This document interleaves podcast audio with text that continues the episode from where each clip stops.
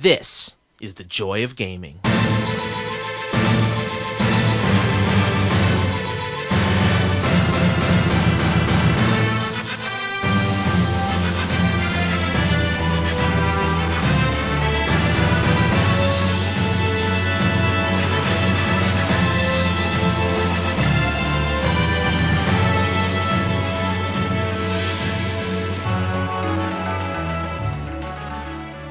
Welcome to the Joy of Gaming Podcast, episode sixty-five. I'm Rich Lepore. Jordan Alseca. And we are here with a very uh, focused episode, I might say, Jordan, today, because I have been playing nothing but Kingdom Hearts. Nothing. Uh, yeah, so I've heard um, when we talked about it a good bit last time. So that's the thing, though. You know, it's it's it's spreading like wildfire over on Giant Bomb. They have this thing, I think it's called, um, you've got a series on our website, right? There's yep. one on Gi- there's one on Giant Bomb, and I think it's Kingdom Heartache. It's like a video series where they just like go to the Destiny. So far, they go to the Destiny Islands and just like run around, and they either pretend they have no idea what they're doing or they have no idea what they're doing. Um, it's just like a really casual series. I love Giant Bomb. That was a little bit of a weird thing, um, but everybody seems to have caught the the Kingdom Hearts bug. I went into GameStop, dude, and there is talking about Kingdom Hearts. So Kingdom Hearts is, is is is a huge deal, especially in light of that. I finally watched that trailer uh, from uh, D twenty-three. Oh my god, it looks amazing! Oh my god, it looks amazing! Yeah, it looks good. The Toy Story world. Um, I, everything they've announced so far seems solid. It's just a matter of them actually releasing it. Well, they, they, at this point, it's like we went from such radio silence. I mean, they've been talking about the game and talking about the game, and it kind of I think it probably got rebooted somewhere along the lines there, and then.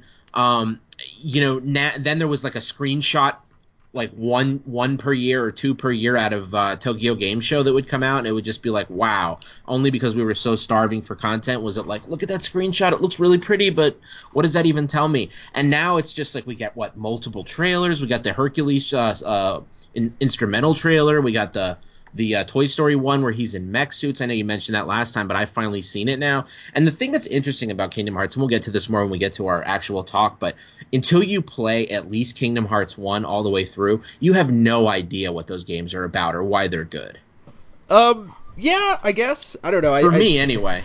It's, I mean, I've noted before, it's a very weird mashup um, conceptually, but it works really well when you actually get into it.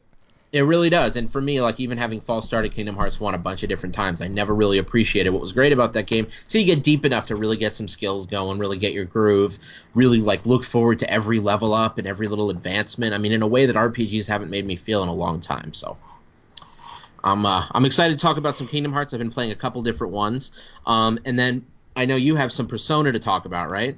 Yeah, yeah, a good bit of that. Awesome, awesome. Well, I've played most of what you've played, so we'll have some interesting stuff to talk about there. Um, we're also going to cover a little bit of news. It's going to be a little bit of a shorter episode than we often do. We've been getting on a regular two-week schedule here, which is awesome. Um, and so uh, we have less to talk about in a very good way. Um, so uh, let's uh, let's dive right into it. Let's talk about a couple news stories. We need one of those little like sounds that podcasts have, or like the news has. Da-na-na-na-na-na-na. And then the news comes on, you know? All right. What do you um, got first for us? I've got something first for you, my friend, and it is called Sonic Mania. Yeah, that's a game. It's and coming it's coming in two days from when we're recording it, this, which is which is pretty amazing. And uh, it releases on August fifteenth on P S four, Xbox One, and Switch. But if you're a P C gamer, you might be a little disappointed. It's been delayed a couple weeks on P C. Yep. So uh, if you're a Destiny two fan, or you're looking forward to that, or you're a fan of Sonic, you got a little extra waiting to do if you're a P C uh, a P C gamer. So are you really pumped? Is it a day one purchase for you as our resident Sonic nut? Uh, it is a day one purchase for me. I'm not like dying for it, but I am gonna play mm. it day one. Okay. Okay. Cool. What is it? Fifteen, twenty? Uh, it's twenty. Yeah. Okay. And I... so it's got. Go ahead. Well, no, I mean, it. yeah, you play as, it's just got Sonic, Knuckles, and Tails as playable characters. It's built off of, kind of taken a little bit from all of the different two D Sonic games from the Genesis era, Sonic one, two, three, C D, um, and Knuckles, all those games, um, different types of elements. Uh, it's, you know, made by a bunch of super big retro uh, developers in association with Sonic Team, And, you know, it's gotten nothing but hype and praise from everyone who's touched it over the past couple of, uh, well, only a year. Wow, yeah, I guess it's been about a year and yeah, or they so announced now. both those. They announced both those games like all at the same time. Um, and what was it? I think it was a, was it was it announced in with the Switch? Was that when that announcement happened? No, I feel like it was, it's related in some way. It was near then, but it's been about a full year, so it wouldn't have been when they announced the Switch, given that they waited till, you know, I think November or something to actually right. announce that thing. Right, right, okay. Oh, I remember what it was. I remember why I think that. It's because it had the Nintendo N X logo at the bottom. Yeah. That was why. And um, I was related it with that. That was the first time we really saw a game. It was one of the first three games to be uh, confirmed for Switch. Yeah. But I don't know. I'm, I am excited to play it, and I'm going to have fun. But I'm also, if I'm being honest, I'm more excited for Sonic Forces. Just because I, you know, I love old two D Sonic, but, you know, I've been frank before that I, the three D ones I... ultimately prefer. Sonic Colors was on my top five games list when I made the top ten a few years ago. Um, and I just... Uh, I'm, I'm excited for them to get back to that style that they haven't done since Generations, which has been six years now, I think, since mm-hmm. that came out. Mm-hmm. Which is crazy. Um, well, un- unless you want, unless you want, you know, Sonic's Sonic Team's take on uh, Super Mario Galaxy. Yeah. Uh, but which that's, you don't. No, well, yeah, that's not the Sonic Generations style, so... Right, um, right. But, I, I mean, I love Sonic Mania in, in concept and how good it looks and how great the music is. I mean, Sonic always has good music, however bad the games are. Um, and so I, I definitely will play it. I don't know why I'm not super hyped. Maybe just because I've played those old games so much that they it's it's hard to feel as excited. Maybe it's just trepidation, regardless of how hyped it up, mm-hmm. up it is. You know, mm-hmm. this isn't the first time they've made the effort to revisit old Sonic. Well, I remember very recently Sonic, what was it, Sonic four, Episode one and Episode two were like kind of a, a a huge tease in the way that they looked like everything everybody ever wanted, and then they just didn't play right. Yeah, I wouldn't say recently. It's been seven years on those. No! Yeah. Are you serious? It's been that long since those came out. I was a freshman in college when they got announced. I remember that. That's uh, crazy. Yeah. That, that That's crazy. All right. Well, you but, would know. But um, it... So possibly close. I don't think eight. I think it was sometime in like April twenty ten that it was announced. But yeah, it's been a while because after that they had Generations, and that got more praise for being a little closer to classic Sonic gameplay. But this is basically, it seems like, you know, they put it in a Genesis emulator uh, to get it as close as possible. Yeah, it's well, it's almost like the what they did with Mega Man, was it Mega Man nine and ten? Yeah, where they where the only way to really do it right was to like really go back to to I don't know, putting Sonic posters up on the walls so you feel the vibe while you're developing it, or some some kind of secret sauce they had to develop to make it actually be like that, instead of adding little new flares that people don't like, like homing attacks. Does it have homing attacks? It does not. It is uh I mean, they basically are like, this game takes place as far as gameplay style, right after Sonic and Knuckles. I mean, if you watch that animated intro that they released recently, it's like the three of them on an elevator, and it has floors one, two, three, and K, and then M for Mania. So it's basically like, yeah, this is right after Sonic and Knuckles. Wow. Okay. Well, speaking of things people have waited for a really long time, um, except in this case, maybe they didn't get what they wanted, um, there is a big event going on right now. It is Valve's huge Dota two tournament. It's called The International. It's so big of a deal that they don't even have to call it the International Dota event. It's just The International.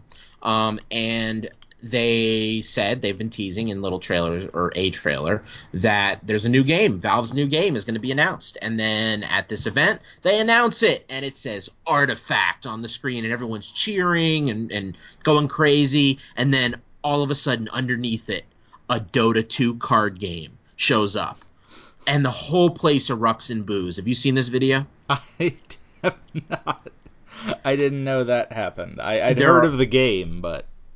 Audible size, Jordan. The place was so depressed. I mean, and this is Dota two hardcores, and they and they started booing at this. Like it was, it was, it's amazing. There's a great video, you got to watch it, uh, of the of the announcement happening and the boos. Like it literally shifts the minute Dota two card game appears on the screen. Um, the reason, obviously, for for people that aren't as old as me and and maybe you, um, and played these games, uh, Half-Life. Uh, one, Half-Life two, um, the Orange Box, all these games that Valve built their career on, and then they put out um, hey, uh, Half-Life two episode, like what do they call it? A Half-Life two Episode one, Half-Life two Episode two, something like that. Yeah. And then and then episode and it was a huge cliffhanger, and this is like their flagship franchise. Episode three never came, and supposedly they were working on it. They're one of those companies that throws ideas at the wall and tries to do things, and, and for them, I think after a certain amount of time went by, they needed to just jump to Half-Life three for the continuation, and then they always said, until we have like a great idea as good as the gravity gun, we're never gonna we're never gonna do our Half-Life three.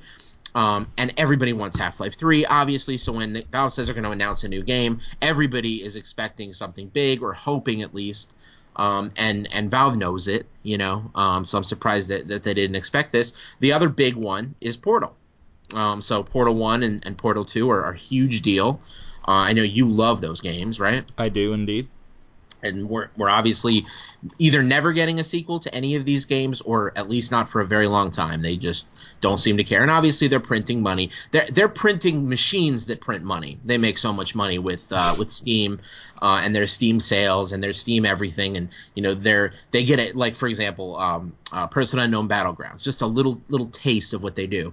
They have outfits in that that you can get, and they drop out of like boxes or crates or something. People that play P U B G know better than I do, but they're huge, and, and like everybody wants them, and they were only like a little like beta idea they threw out, but there's things like a yellow tracksuit or like a purple dress or these cool little outfits that make you stand out on the battlefield and are really cool. Well, people are selling them for like ninety-five dollars for just for, and then we're talking about an avatar item here, ninety-five dollars, one hundred fifty dollars, three hundred fifty dollars, and Steam gets a huge cut of that.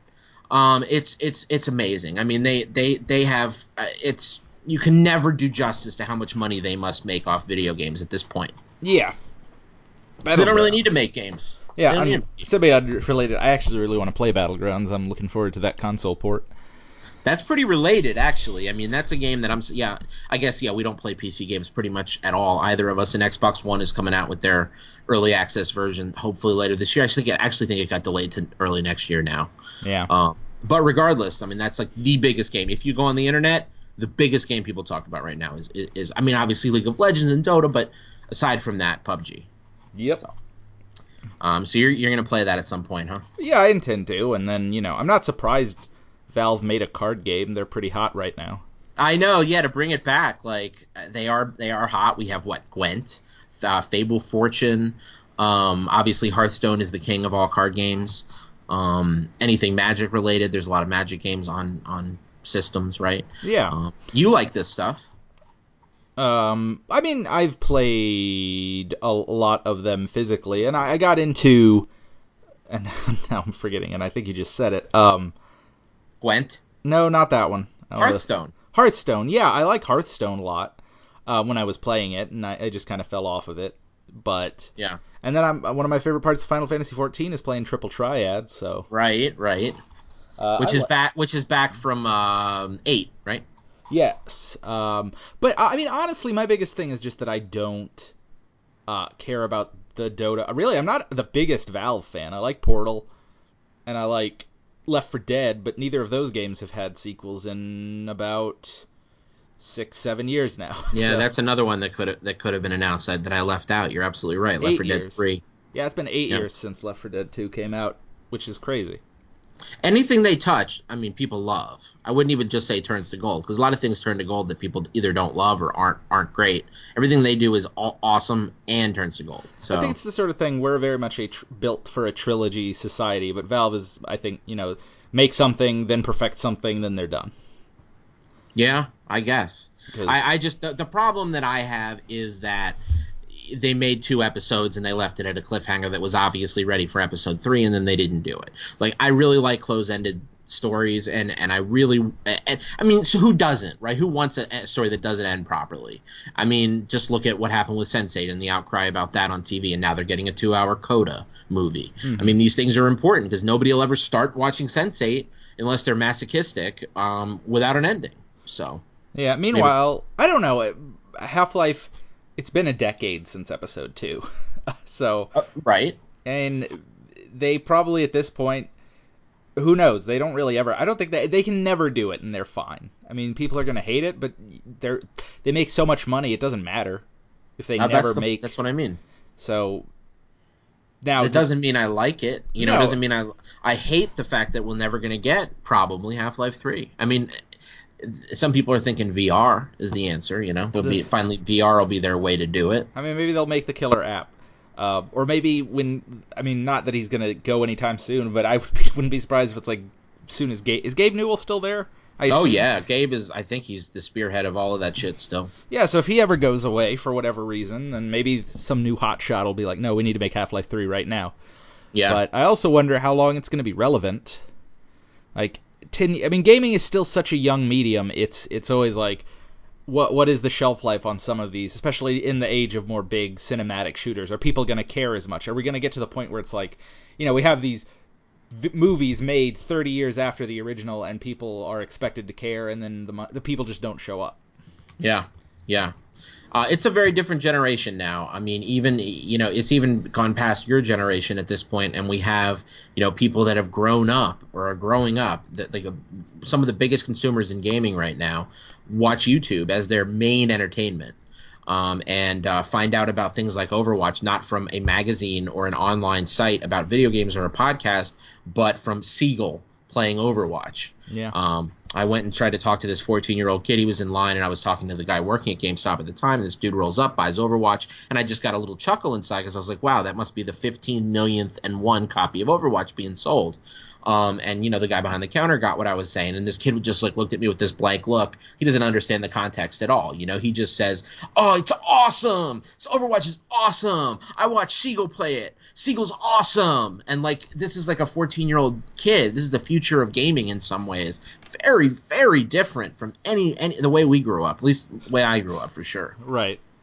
So, I mean, fuck Seagull, man. I don't see. To, to, to be fair, I don't know you, Seagull. You may be a cool dude, but if Seagull's listening to this, I'd be surprised. Seagull's pissed. Um, no, I, uh, I, I don't know. It's like, you know, someone who was born when Half-Life two came out is thirteen now, and they probably most eighteen-year-olds didn't care about Half-Life when they were five. So, right, right. So there, I mean, you're right. You bring up good. You bring up good points. I I, I don't want to hear it, but it, it may be true that, that the ship has sailed on Half-Life. May, I mean, what about Portal though? Does it not? I, I guess Portal two has an ending. See, that's different. You know, Left four Dead two has an ending. I mean, in as much as it has a story, yeah. But right, you know, yeah, true. true. All right. Well, um, speaking of really interesting, unique takes on story and on games, um, Hellblade: Senua's Sacrifice came out this past week.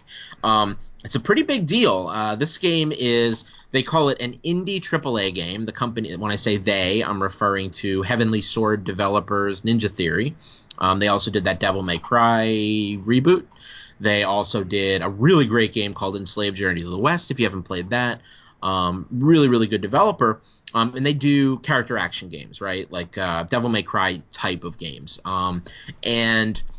They decided that they were going to do a side project on the side from all the other stuff they're doing, and they just decided to make a six-hour game that totally sort of uses their strengths, so storytelling, environmental design, and, you know, action, you know, combat gameplay, and put together their own kind of idea and do something that's never been done before. They came up with this idea of basically this character Senua who – and I think this came about in development. It was a very free-form development process – who – is trying to, like, exorcise her demons from fighting, you know, I think she's like a Norse warrior.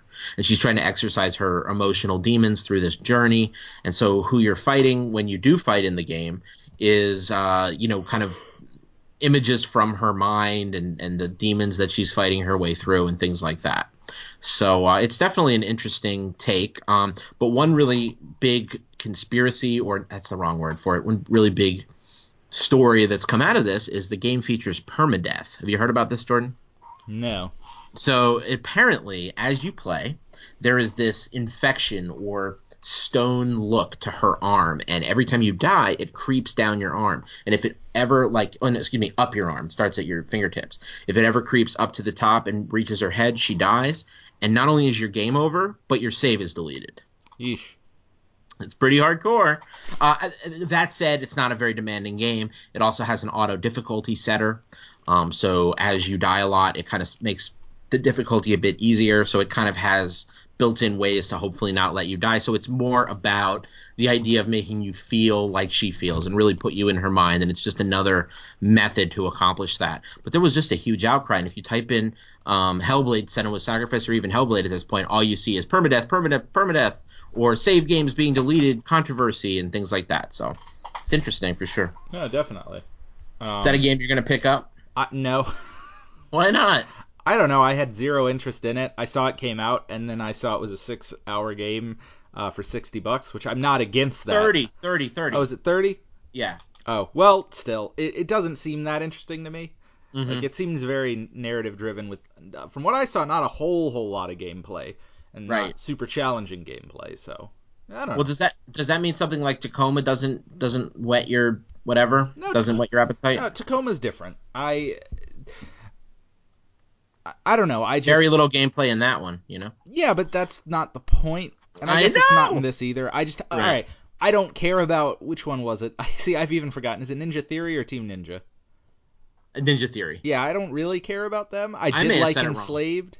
Yeah. Um, but I just I don't know the concept of it. It's like I didn't. It didn't make me want to play it when I. It doesn't sound it. fun. It doesn't sound fun. That's for sure. Um, now everybody that plays it swear by, swears by it. It's getting ridiculous off the charts reviews. So I, I may check it out, but it is it is one of those things that I think you have to experience it to to care about it. But we'll have to see how that goes.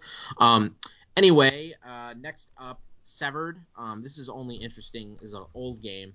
Um, and it's on every system at this point except Switch. Well, it was just released on Switch. It's by the developers Drinkbox Studios. They made Guacamelee. Um, and uh, it's notable because it's the first big game on the Switch that is handheld mode only. So it just try, it just goes to show that, you know, Nintendo is open to the concept of having games that you can only play in handheld mode. So you cannot hook the Switch up to your T V and play Severed. And there's a little mini controversy because it didn't advertise that fact super well when people were buying it. Um, but... The other thing is Drinkbox Studios has come out and said we tried and tried to do motion controls. They just don't work on this game. You have to have direct control. It has to be really, really precise. Therefore, we just couldn't do it. So we, we asked Nintendo, and they said, all right, that's cool. Gotcha. So that's interesting. No, yeah, I mean, it's interesting that they're doing stuff like that, I guess. Yeah, I mean, there, there was a... There was a, um, a Japanese rhythm game that came out that was handheld mode only. So the story already broke that like Nintendo might allow that, but this one is like a big deal. And anyway, it's one that I might want to play, but I do like playing my oddly playing my Switch on the T V. So right, all right. Um, so here's one I wanted to throw at you. Um, okay. DuckTales. Have you watched it? Uh, no, I don't have cable. Oh, really? Okay. All right. That's right. You guys got internet, but not cable out there, right? We did, yeah. Okay, you want to watch DuckTales? I do so want to watch right DuckTales. Up your alley. No, yeah, I've, I've, everything I've seen about it, the cast, the writing seems ta- ta- eh, solid. Um, I love the original DuckTales. No, it's definitely something I want to check out. I just can't right now.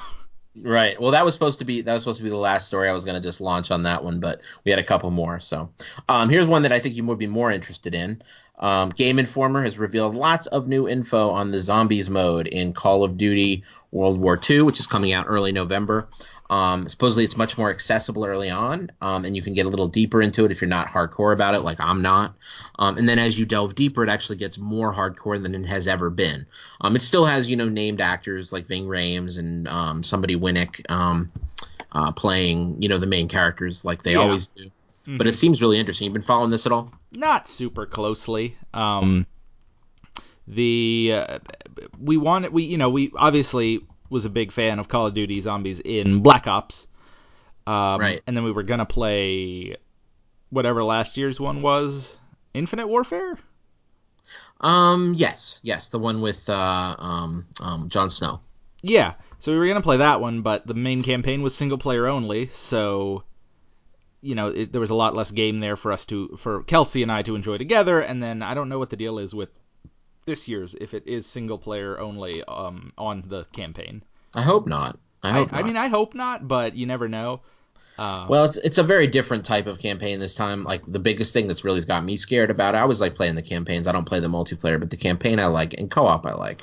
And the thing about this one is you don't auto-heal. Uh, one of your buddies, like your medic on your team, has to come over and heal you each time, which may just be like... Like, I'm putting air quotes in the air that you can't see if you're listening, but, like, it may just be like, yeah, he heals you, but, like, really he's always there, and really you just auto heal, but there's a dude who like pat, pretends to patch you up, and it doesn't really matter that much fundamentally. But I'm a little worried that like, I don't know, it's it's a real throwback to the way games used to be. Like, I don't know if you ever played any of the Medal of Honor games, but oh no, those games, definitely, yeah. When, when you go back to try to play those now, it's like, oh, I want my health bar to regenerate. God damn it. So, well, I don't know. We'll see. No, I, I um, I haven't been following it too closely. I mean, Call of Duty is not a franchise I typically follow that closely. Right, right. Like Black Ops three was kind of a an outlier. Um.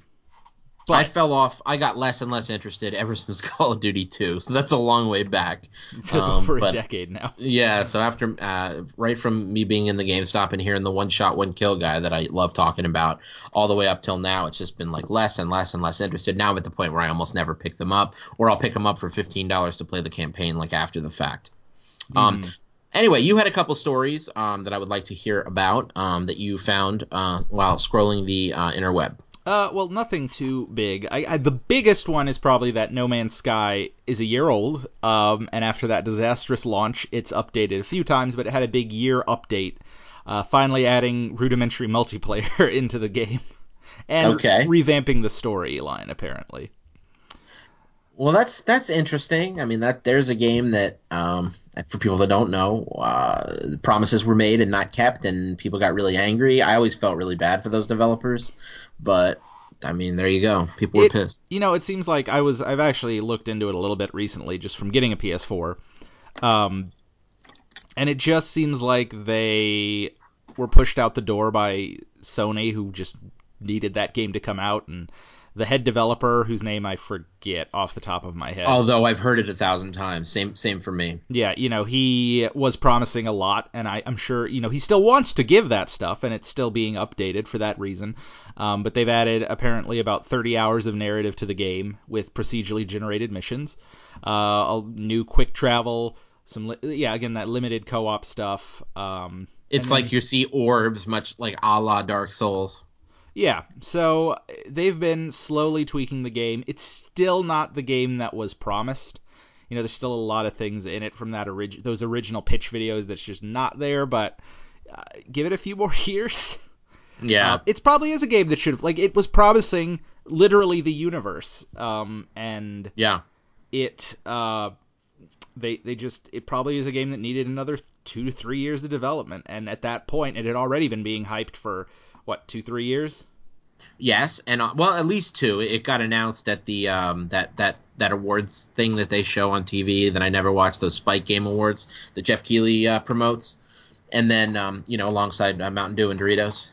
And um and and then it, after it was announced, everybody got so pumped, and they were like, "Oh my God!" Like you said, it, it promised the universe. You can fly around and dogfighting and awesome enemies to kill, and every world you go to looks different, and you can meet up with your buddies in the in, in space. And oh my God, won't that be cool if you accidentally run into your boy when you're out exploring one of a million pre- procedurally generated planets? I mean, those were the promises. Um, obviously, no game could have done that. Uh, it was it was really an impressive game, and the reviews when they came out, people said, like, this game is mind-blowingly impressive, it's just not any fun. Yeah, I mean, I've heard, you know, everything I've seen is it's like, it opens really strong, and the sense of discovery on that first world is great, but then you're just kind of, it's the same thing when you get to any new world. Uh, the differences are all just procedurally generated, so it's a lot of just sameness. Right, right. Cool. Uh, what else you got?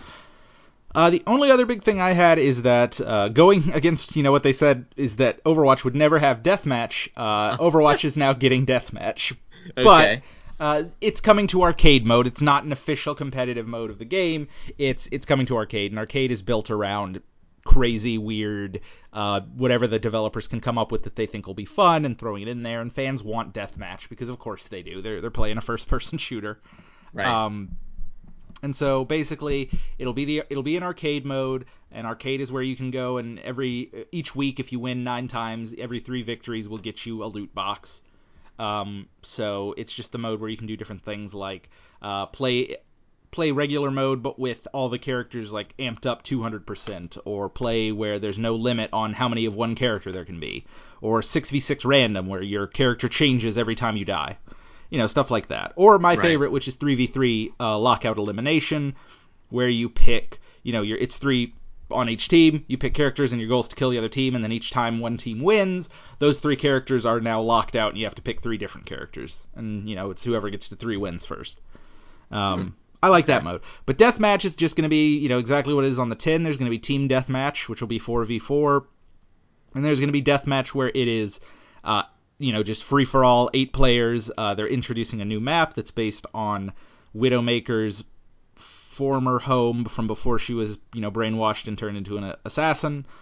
And then um, it's interesting because instead of it just being... Because the thing with Arcade is you need to be on the winning team. With this one, it's going to be if you are in the top four of the eight players, then you will it will count as a victory, which is nice so that you can kind of... You don't have to be the best player ever because there's always that one or two people right. that are just top of the leaderboard in a multiplayer shooter. Absolutely. No, I mean, I, I don't think no matter how good I've gotten at any of them, I've ever been number one on the team. So, yeah, being third or fourth, being rewarded is a, is definitely a good thing. I, I always I always worry because I – in fact, I, I re-downloaded – this is this is technically something I've been playing, but I only played it like for an hour. But I had the the Halo bug, so I re-downloaded Halo five, and I'm always like, if I'm the top killing person on my team, I feel like something has gone very wrong.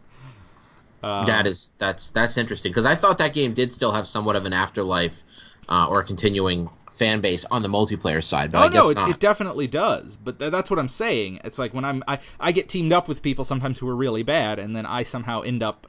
I, it feels like th- there should be better players than me on. Um, it's just it's sort of a quirk.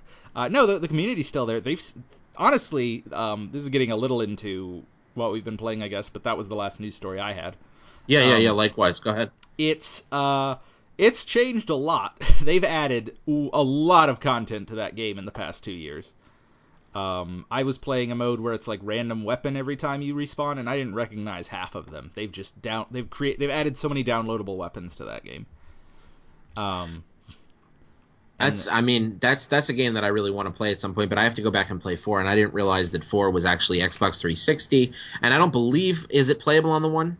Yeah, if you get the Master Chief Collection, it's in there. Four is? Yeah. Oh, I didn't I didn't know four was in Master Chief. It is, yeah. It's all the Master Chief games and, you know, because of the D L C after the terrible internet connections, O D S T. The only one that is not in there is Reach, but Reach is backwards compatible. Okay. Wow, I didn't realize four was in there. That's perfect. Okay. Yeah, no, that's a great deal. That game, that ooh, I love that collection. Yeah, especially once it got like patched so it works. Yeah, and I mean, I was I bought it mainly... Don't get me wrong, I also wanted to play the multiplayer, but I was happy when I got it because I wanted to play through the four campaigns that were in it. Well, didn't it also have, like, the first time one of those campaigns was redone? Yeah, it was the Halo two remaster, with okay, setup for Halo five. Oh, really? Yeah, it, it had, like, terminals where it was about Locke's investigation into Chief. Mm, mm, mm. Nice, nice. Uh, oh, man, poor, poor Halo five. I... Poor Halo five. Everybody, anyway. The gunplay holds up. It's just the con- you know the, the campaign that's terrible. Yeah. Well, I mean, the, you know, the only thing they've said about Halo six is, hey guys, we're not telling you anything about Halo six, but P S it'll be all Master Chief pretty much because that's what everybody told us that they want. I mean, yeah. Or I, I honestly, I am, I am not a Super Chief fanboy. I liked the Arbiter sections of Halo two.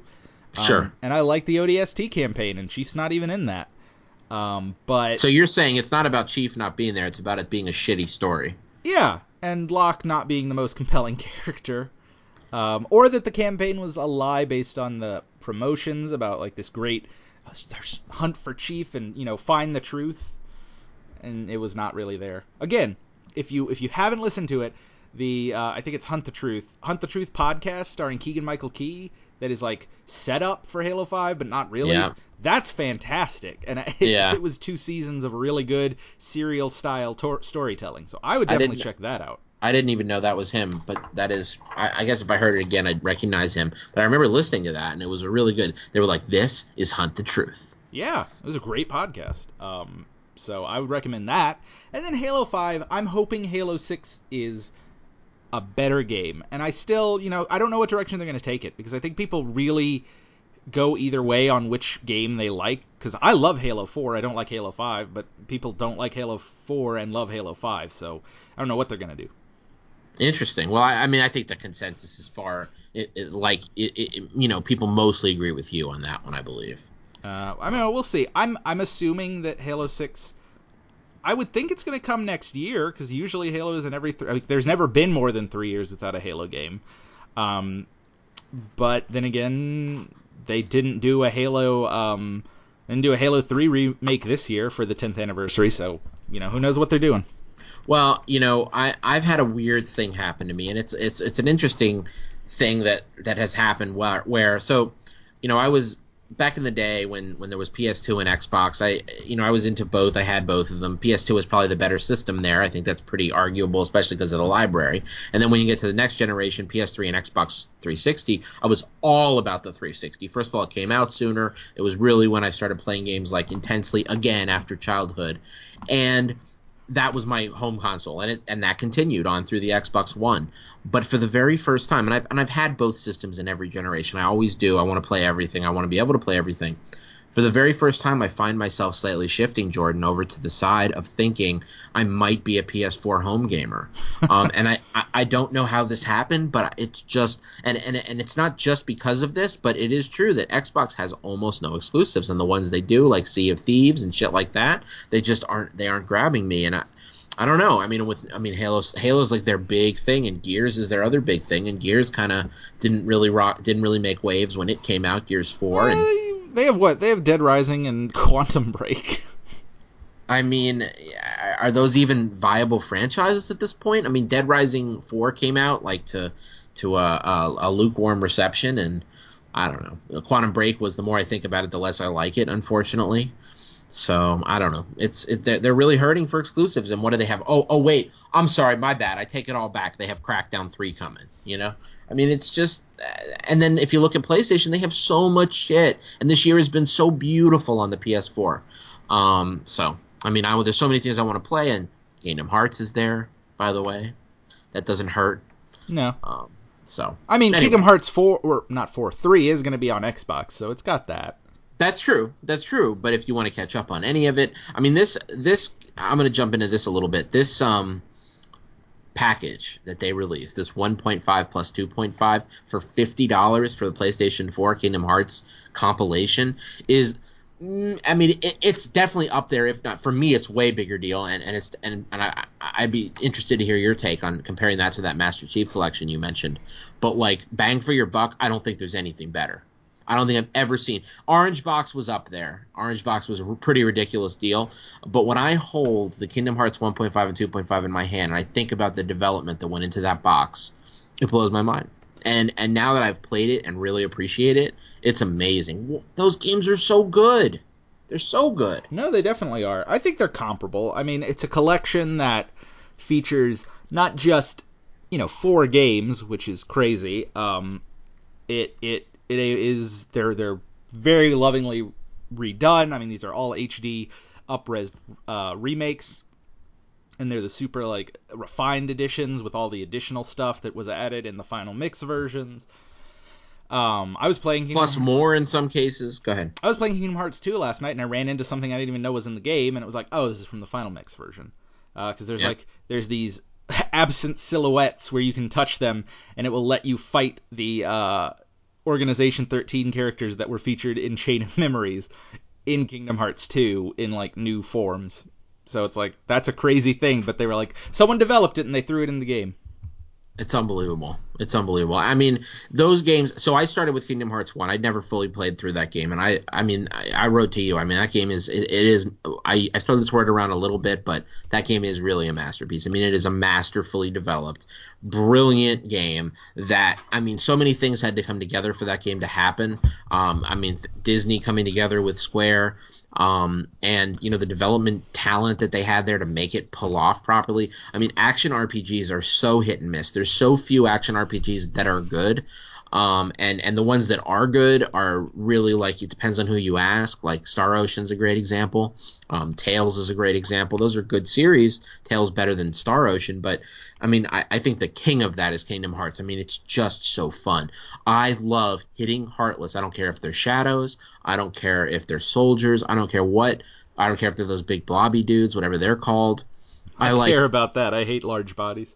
I, I hate large bodies too. Thanks for filling in the name, but uh, you just got to use magic, or you got to go around the back of them. I mean, it, it it sucks, but I don't care who I'm fighting. I'm having fun slamming them with my keyblade. It's just a really fun mechanic. And then watching your keyblades get more powerful. And then in Kingdom Hearts one, they were really in depth. I don't know if you ever dug into that, but like keyblades had different lengths, different critical hit rates, different critical hit amounts, different um, like swing radiuses. I mean, just crazy stat differences. And if you really dig into all that stuff, like there's everybody's got a favorite. Some people are like, oh, I like Olympus the best. Some people are like, oh, I like uh, whatever that dark one is. They're like, you know, using the uh, uh, what's the one that that you get um, after fighting Riku, um, and then after hitting yourself. Well, I don't want to spoil it on everybody, but um, you know, what what's that one that like the dark one? You know what I'm talking about? Wait, say say again. I, I... It's the dark. It's the dark um, uh, keyblade that you get, and oh, it's Oblivion? um.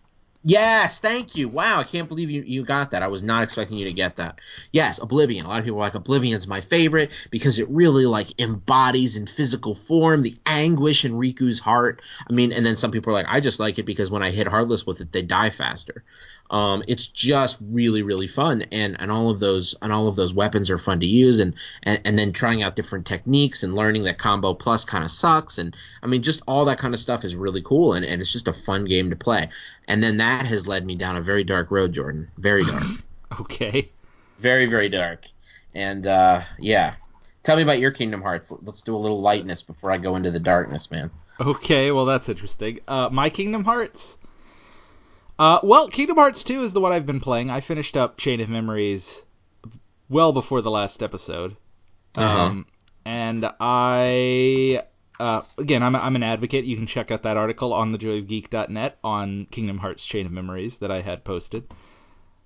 Um, I love it. I love it. I mean, I got to stop you for a second and talk about it. So when I first started playing it, I had to call you because that's the main game that I'm playing right now. Uh-huh. And I had I had to give you a call about it because I was like, I don't know how I'm going to get into this game. This game kind of it feels so going from Kingdom Hearts one, not and then going right to Kingdom Hearts Chain of Memories on the P S four, where you don't feel that fundamental difference. You're not on a handheld system. Obviously, Chain of Memories is a Game Boy Advance game. And so when you don't feel that fundamental difference in the way it controls and the graphics look the same and all I want to do is just swing my Keyblade and kill some shit and it won't swing, it's a bad feeling.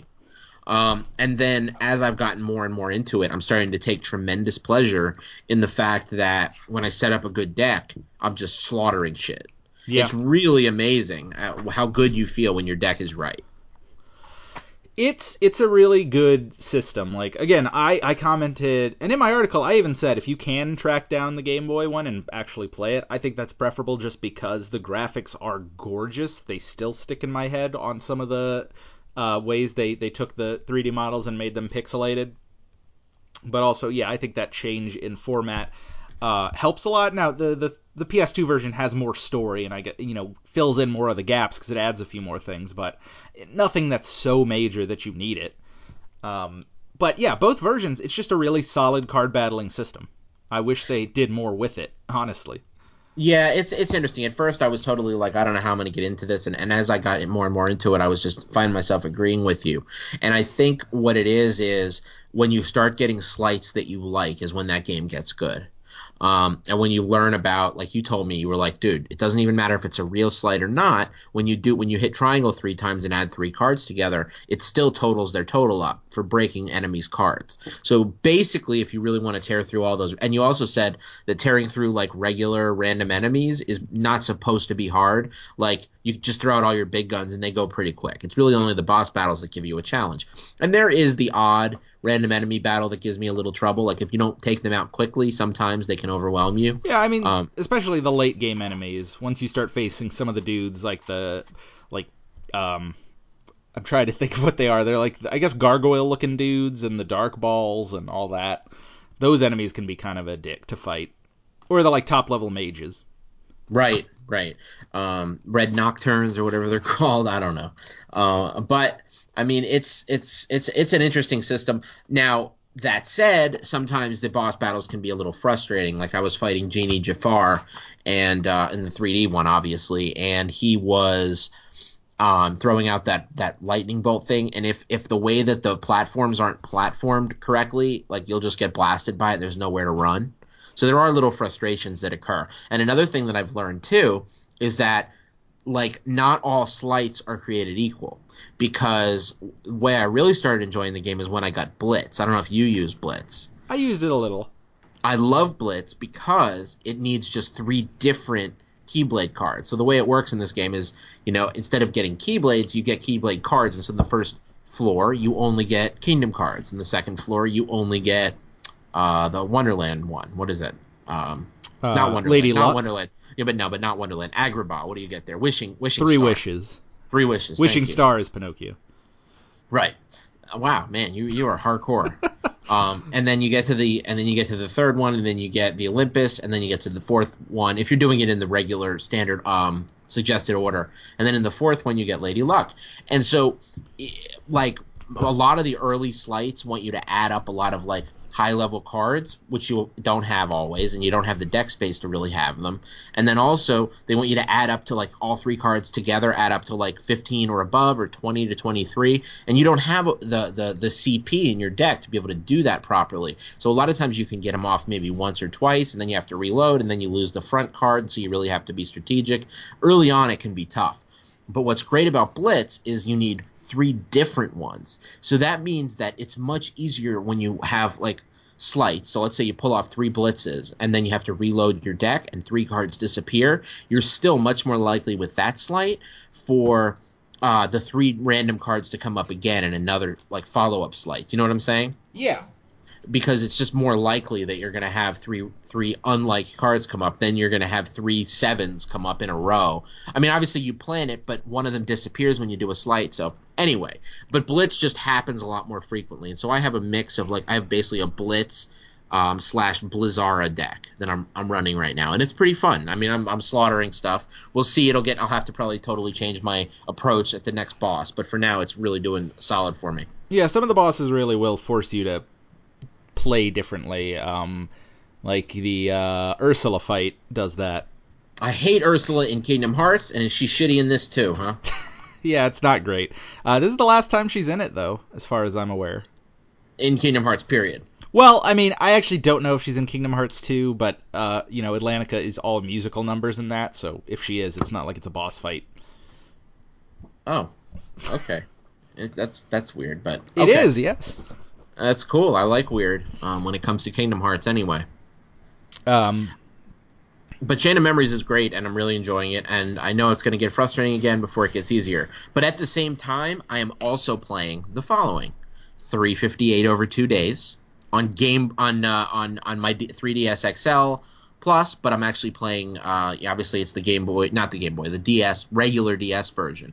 And then I also went back and got R E coded, dude. I did it. Why?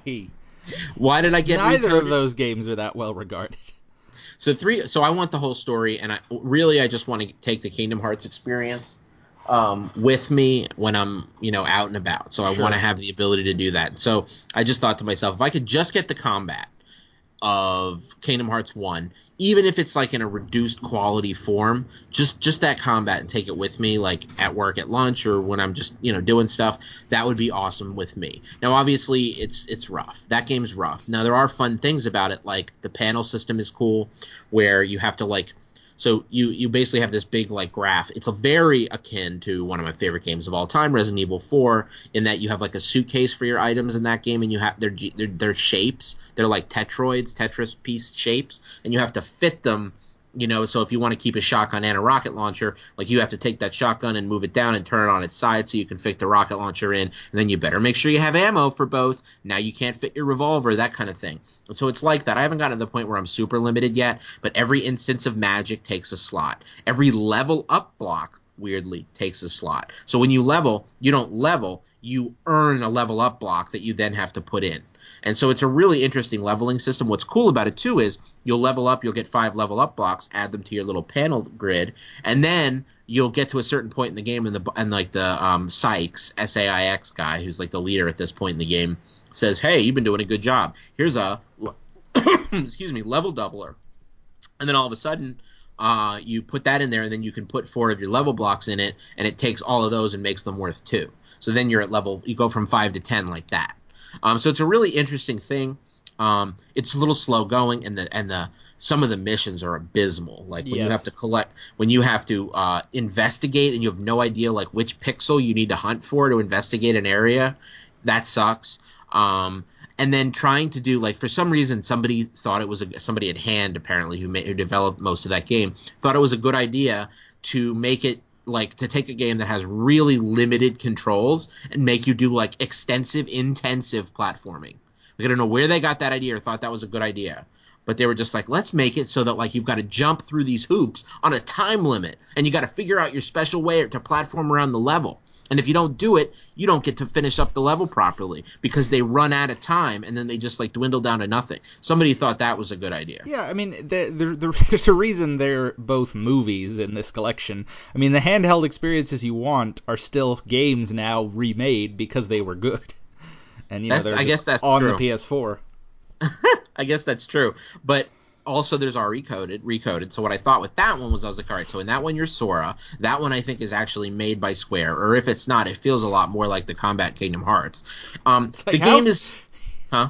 Nothing. It's just like, man, you're playing through what is also essentially a remake of the first game, and now you're, you're doing it twice at the same time. I know. I know. I'm playing through Chain of Memories and, and Recoded, and they're, ba- yeah, you're like you said, they're essentially remakes. In that one, though, it's incredibly inessential. Because in Chain of Memories, as you go through it, you see who's pulling the strings, and it's really interesting, and they introduce his Organization thirteen, which also happens in three fifty-eight over two in an interesting way. But in this one, you, Jiminy Cricket rolls up, and he's like, yo, guys, uh, my journals are fucked up. Yeah, I need my journals fixed. And like, and then, like, you're not Sora, you're Data Sora. And, like, you're in Journal World, like, redigitizing the files, which... all adds up to an excuse to play through Kingdom Hearts one again. Um, and that's what you do. And so you play through Kingdom Hearts one. Now, what's cool about that one is they've got real... The combat feels a lot like Kingdom Hearts one, finally, so that's fun. Um, the thing you heard about it being very uh, puzzly, it's not super puzzly. You just have to, like... There's a little bit. You go into these glitches, and, like, you have to, like, move blocks around a little bit, but not really that much, at least not yet. Um, it's more just very basic stuff, which is an excuse to just get to the next wave of enemies to fight with your Keyblade, which is what I'm there for in the first place. But this one also has a really interesting level-up system where you have, like, this chain of, like, tech, and you're, like, chaining up little panels again, but, like, they... when you put a bunch of panels between two big panels that, that are like already there in the environment, it's like it's kind of like a sphere grid that it's already exists, that the, the framework is there, and you just add little panels to this big existing framework. But like you basically link these two like electronics devices together, and boom, everything you put in those panels doubles. So it's kind of a similar thing, but it's definitely better. It's refined, and the combat's way better. And then there's all these different moves you can do. And so you take fire and you combine it with Rising Slash, and then you get Rising Fire Slash. And then if you do that move enough, it levels it up so that those blocks just become Rising Fire Slash, and then you can combine Rising Fire Slash with Thunder, and then it becomes Rising Thunder Fire Slash or something like that. That's not a good example, but it's like that. Uh-huh. And so you can constantly evolve your abilities in a fun way.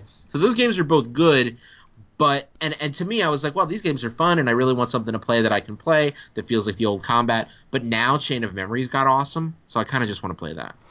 I... Yeah, I would say that. I mean, I don't know. For me, a big part of it, like, are you gonna are you gonna watch the movies now, or are you just gonna play that? Well, I'm gonna probably have to go through. I'll probably look up a guide or something on which parts of the movies I missed from Most. playing them.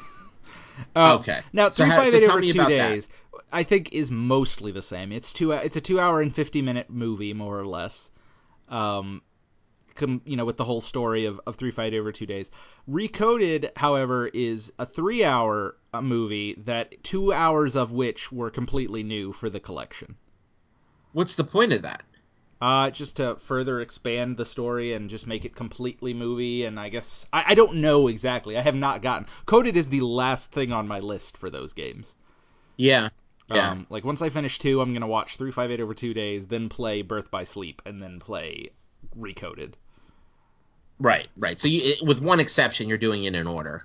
Um, you're just you're just rectifying that three fifty-eight and Kingdom Hearts two thing that they did because of the fact that they needed th- two games on each.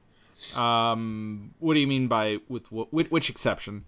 Remember, remember, everything you're doing, you're going through basically the one point five plus two point five collection. You're going straight through it with the exception oh, oh, of yeah, swapping. Oh, yeah, but my, my goal was to go with release order, not the order. Because, I mean...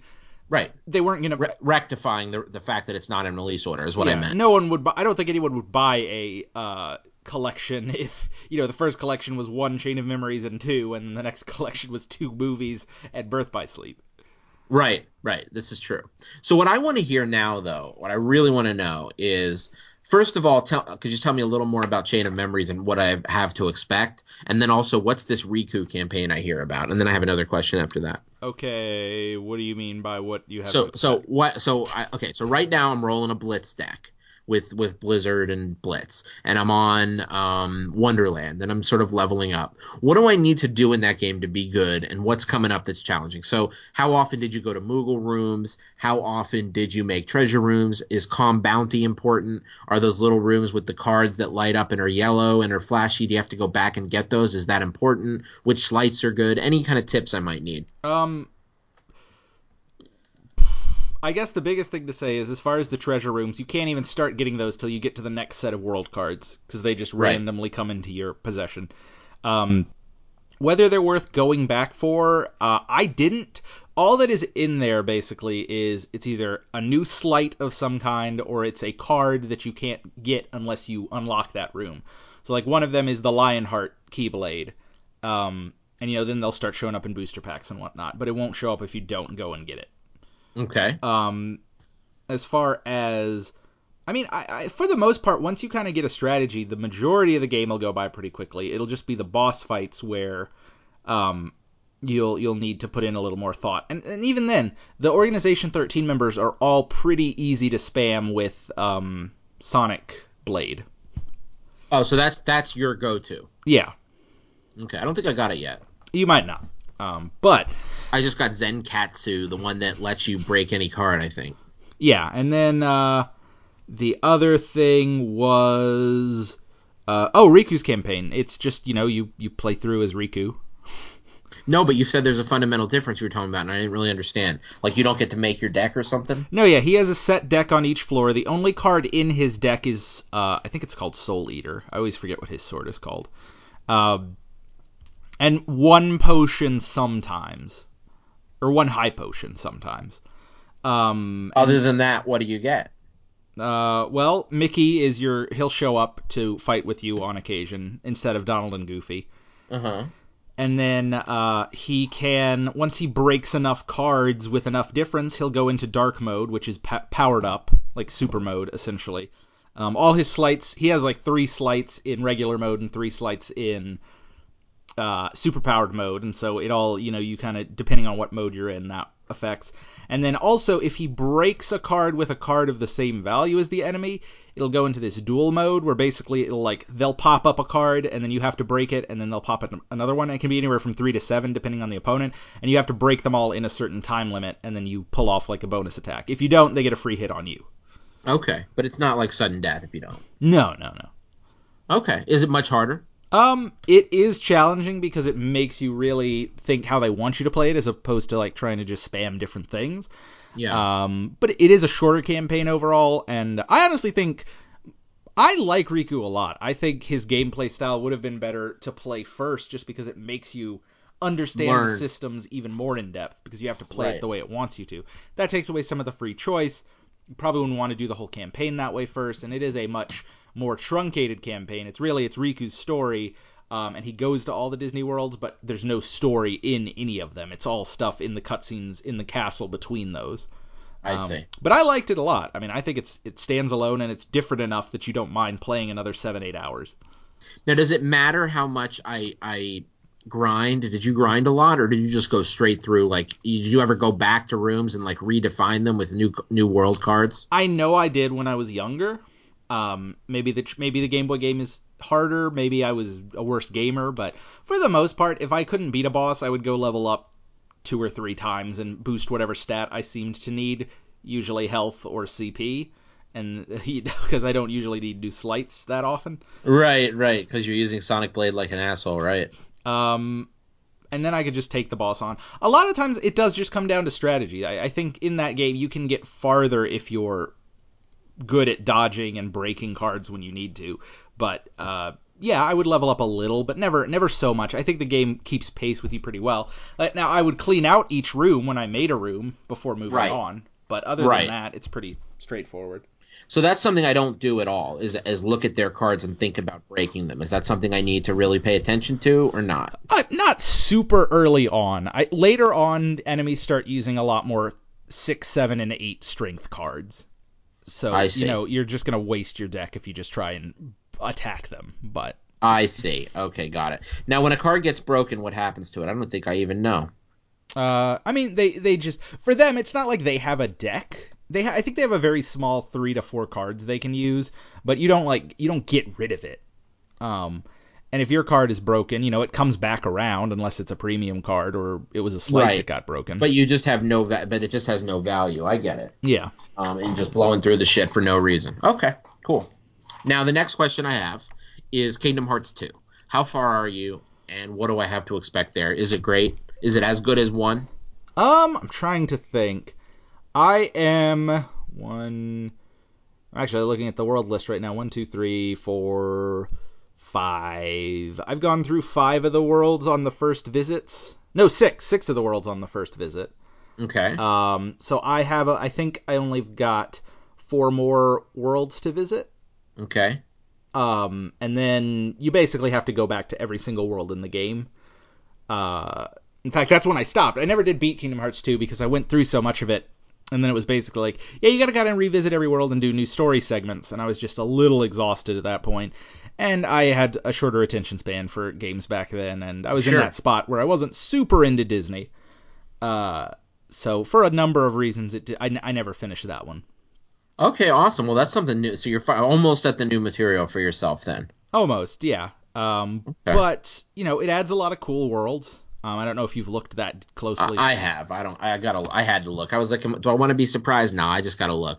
And so it has like Steamboat Willie. It has um um um. um what else does it have? It has uh, uh is Beast Castle in that one? It no. adds yeah, Beast Castle, Mulan. Um, that's really cool. I can't wait to go to Asian theme world. Pirates of the Caribbean, which still that sounds great. Looks creepy as hell, like it did back then. It sounds um, great though. Is it fun? I mean, it, it's it's another world. It does what you expect of a pirate's world. It tells the story of P- Curse of the Black Pearl. Okay. Um, it adds Lion Kings and it adds Tron. Um, and I think that's yeah, that should be everything new. And then you go to some old ones. You go to some old ones, and you know it expands on them. You know, you go to Halloween Town again, but this time you go to Christmas Town. Uh, awesome. You, you go to a la- you go back to Agrabah, but it's more the plot of Return to Jafar, a Return of Jafar instead of the original Aladdin. So it, it mixes up the stories enough. Cool, cool. I can't wait. And it turns out, I mean, excuse me, it looks what they say is that in the new game three is going to be mostly New World, so that's exciting too. No, that's good. I mean, I there, there's not a lot they could have done with those older worlds. I think at this point, a lot of those movies are less familiar to modern gaming audiences. Um, I think both of the Kingdom Hearts games have a mix of, essentially, it, it feel it always to me felt like a mix of whatever was current for Disney in either two thousand two or two thousand five, right. and nineties Disney. I mean, there were worlds based on older stuff, but you know, you look at it, it's Halloween Town, Beauty and the Beast, Aladdin, Little Mermaid, um, uh, Hercules, Tarzan. These are all things from the nineties, uh, right. for the most part. There were a few older worlds. Um, and I appreciate that, like Peter Pan's world in Kingdom Hearts one. Uh, but this time, not surprisingly, I think that a big, another big part of why Kingdom Hearts has taken so long is just they they were not making hit movies in the mid two thousands. They weren't getting new things. I mean, Chicken Little is a summon in Kingdom Hearts two, which is just wow. a sign of, oh, Chicken Little must have come out the last year, and we're putting him in this game. Right. Now they have a whole mess of hits they could visit. You know, they have Tarzan, or uh, not Tarzan, they have Wreck-It Ralph, they have Princess and the Frog, uh, Tangled, Frozen, Big Hero six, Moana. Um, they they got the Muppets franchise, and they got Star Wars, and they got Brave. Marvel, if they wanted to do any of those. Yeah, they have the Pixar worlds if they want to do them. So, I mean, there is a...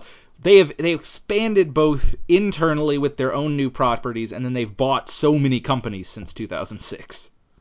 Right, because th- there could be Marvel stuff. There probably won't be, but there could be. Well, there's a Big Hero six world, so that's probably going to be it. Yeah, okay, cool. But do we know that for sure? Is that confirmed? Yeah, yeah, Big Hero six is one of the confirmed worlds. They've confirmed that, Tangled, Olympus Coliseum, um, I think Twilight Town, and uh, the, the, the, the, the, the Toy Story. What's the difference between Twilight Town and tra- uh, Traverse Town? Uh, they're both just, like, Traverse Town is sort of the waypoint for people who lost their worlds. And Twilight Town was where Organization thirteen hangs out. There's not much of a difference oh. other than aesthetic. But they are okay. But they okay. They're both just hubs. Yeah, they're different worlds. Um, okay. So, uh, oh, they also have confirmed that Gummy Ships will be coming back for the third game. Oh, I'm so glad you mentioned that. So you told me Gummy Mission sucks still, or at least you told Twitter that or Facebook that, uh, or they're still kind of blah or something. What did you say? Um, they're just not what I want to be doing. In a Kingdom Hearts so, game? So, so believe it or not, in Kingdom Hearts one, I loved my gummy ship that I made. I made this sick-ass, hideous-looking gummy ship where I just stuck everything in the kitchen sink on my gummy ship, and I just slaughtered everything. Is that what you do, or do you just use the default one and blow through it? I mainly use the default one. Okay. Because have you ever have you ever built one? Because it's actually fun. If you I take built a little bit of one, but I just never enjoyed it. Because um, yeah. King- once you become a beast... It's actually fun. Like, at first, it sucks, but if you make a really sick ship that has, like, three guns pointing out of it, laser beams coming out of it that hone in, um, I had a shield that turns on, I had, like, multiple radars, I had, like, this thing that could reach out and grab items from afar. It's just a very generic, like, the palette. Honestly, I prefer it in the second game. I actually enjoy that. It's much more dynamic. It got better? Yeah, it's way better in the second one, um, which I'm happy to say. It's oh, it, good. Way more dynamic visuals, more stuff is happening. Um, it gives you a lot of blueprints, and in, it, it just lets you use them. It's much easier to build new stuff immediately as opposed to having That's to great. farm anything. Because I don't. Because first of all, don't don't get me wrong, I didn't enjoy building it. I just enjoyed having a sick O P ship. Right. Uh, but yeah, I think it's much better in this. So hopefully, it'll be better in the third game. I mean, it's been twelve years, so hopefully. Right, right. Um, and so Kingdom Hearts two, um, so the worlds are good. Um, I, so how does it compare to the first game? I know you told me it does not have dodge roll, which blows my mind because every other one does, including the portables that came out after. They uh, Final Mix adds dodge roll in, but it is not a skill you get for a long time. Uh, it really just expects you if you're going to do anything. Well, it does two things. One, it gives you dodging or uh, uh, countering right away, so it expects you to counter. But then okay. it also adds the reaction command, which almost every enemy has a way that if you hit triangle at the right moment, you can interrupt its attack and do a cool move to it. Oh, that sounds fun. Yeah, so it, it does stuff like that. There's a lot more team-ups. There, it's it's a much more dynamic system. You can team up with your special party characters for big moves. Um... You can fuse with Donald and Goofy to go into special um, forms and, and get power-ups based on that. Um, you know, the summons are back. It, it it gives you a lot more options. So the combat is really good. Uh, the story so far, honestly, it's not as convoluted. I mean, it's still more convoluted. Organization thirteen's presence just does that. Uh, yeah. But it hasn't been too bad so far. But then again, I'm still pretty early uh, relatively. In the story, to the story, story, right. Um, right. Stuff gets crazier as it goes on. Interesting. Okay. All right. So, so, so far, though, but okay, so I mean, we'll have to get your assessment on if it's better than one after you're done playing. In, in, in both games' cases, it, they are games that felt much bigger and grander to me when I was a kid that I'm, I'm seeing now they were not. Um, for whatever reason. Mm-hmm. Like, yeah. The worlds in Kingdom Hearts are very small when you get down to it. Like, yeah, with the they, exception they of Hollow Bastion and probably some of the later worlds. Like, I think uh, the world that never was is the last, like, big world in this one, and it's probably big. And, like, no, Hollow Bastion's like... a mess, but... Yeah, or a Hollow big, Bastion big, is... messy place. Not, not, not bad. No, it's a little bad. The whole It's stop, a little bad. The whole stop-go thing is... Uh, yeah. It, no, it's a little bad. It's a little bad. I don't like those little...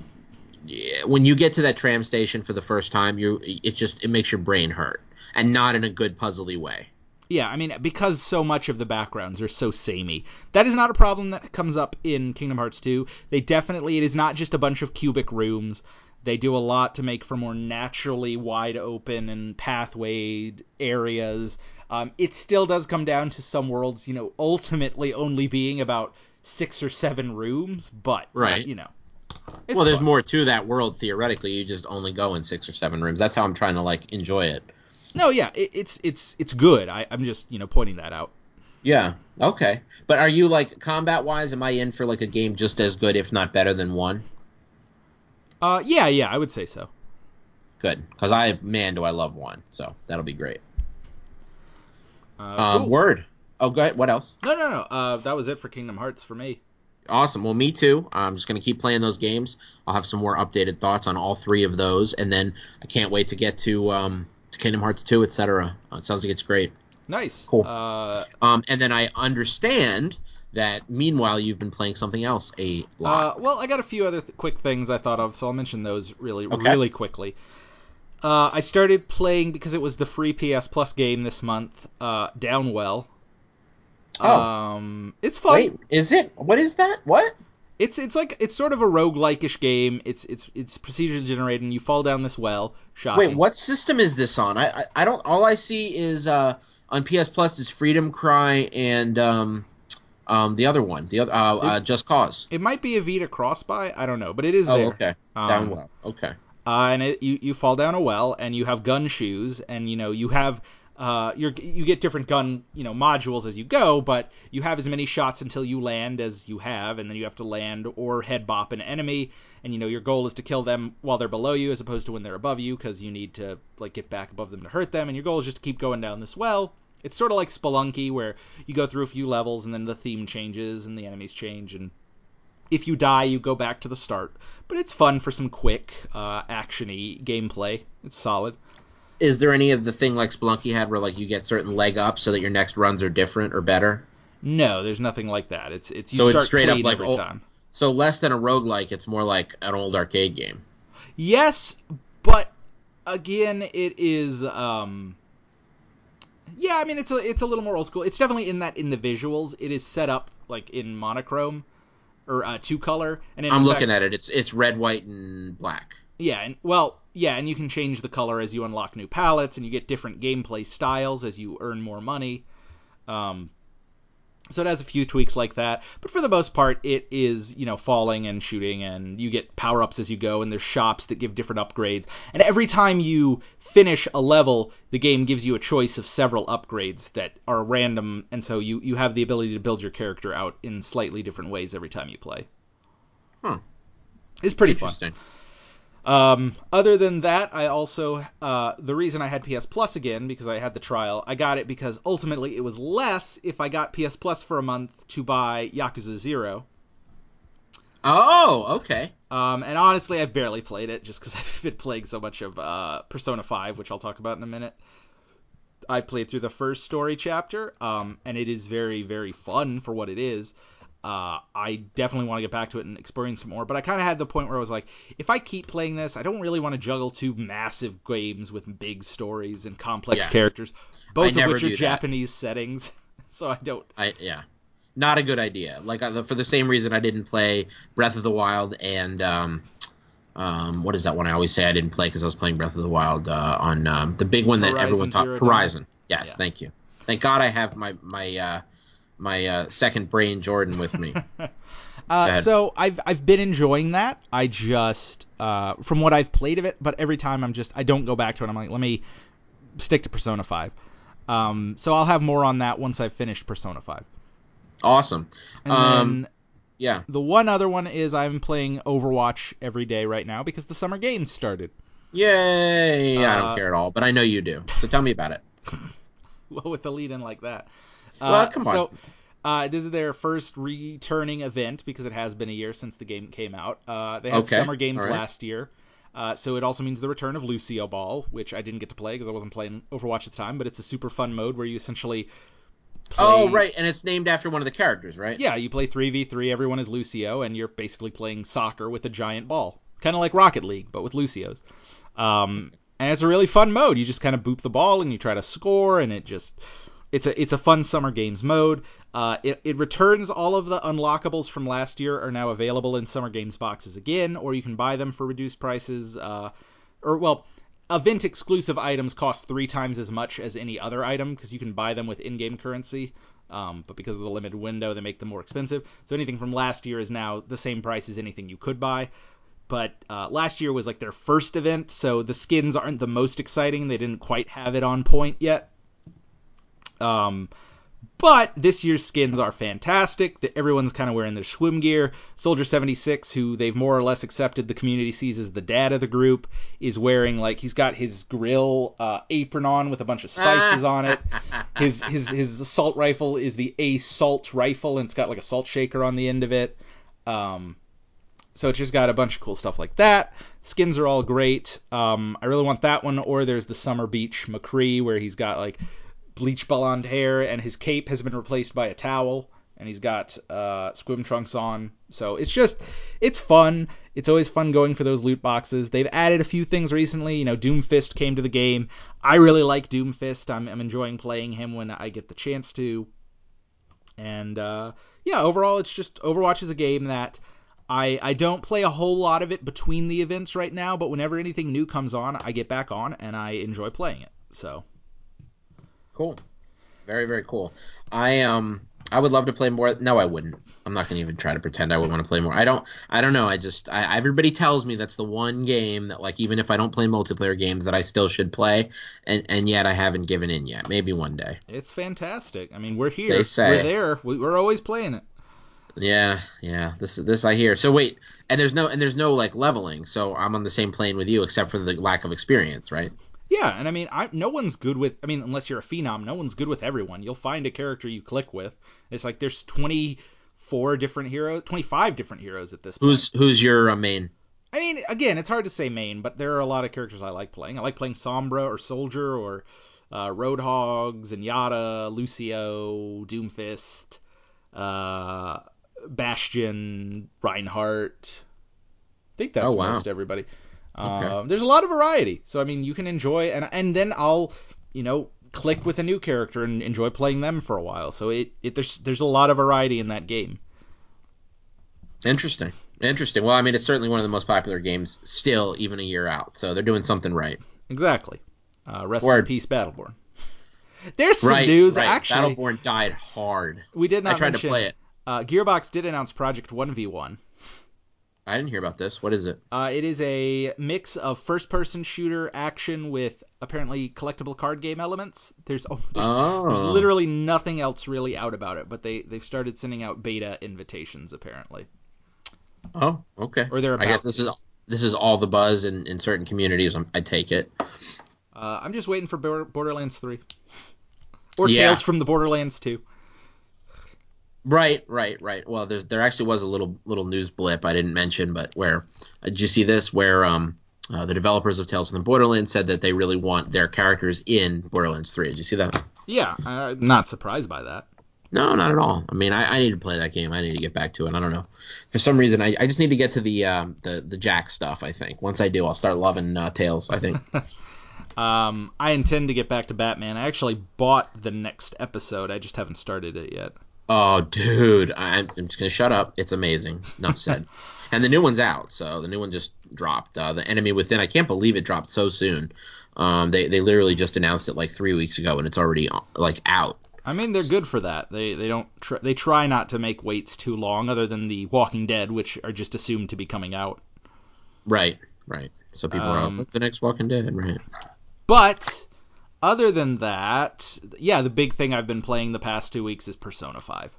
Right, right. And you are now past the fifth dungeon, or are you even further? Yet? I am in the sixth dungeon at the moment. Oh my god, you're about to finish that whole game. Well, there's... You took two years to play Persona four. Yeah, I mean, I'll be I'll be honest. A big problem I have is, is competition, even though it doesn't exist.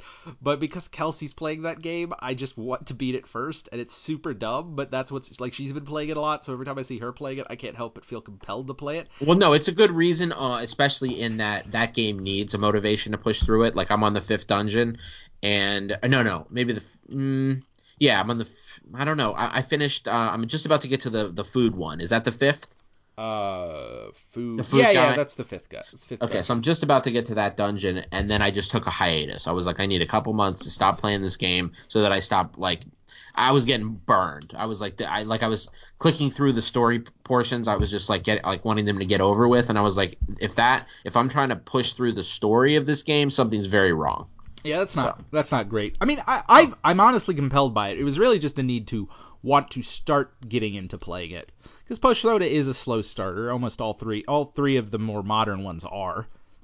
Yeah. Um, but no, I'm really enjoying it. There there's a lot that I like about it. Uh, it the gameplay's fantastic. They did a lot of good work making varied dungeons that have different thematic uh, approaches. Um, I really enjoy the story. It isn't again. I don't. I don't love the setup as much as the setup in Persona four. I prefer the murder mystery and the the dungeons that are more directly built around like exploring your new teammate's psyche directly.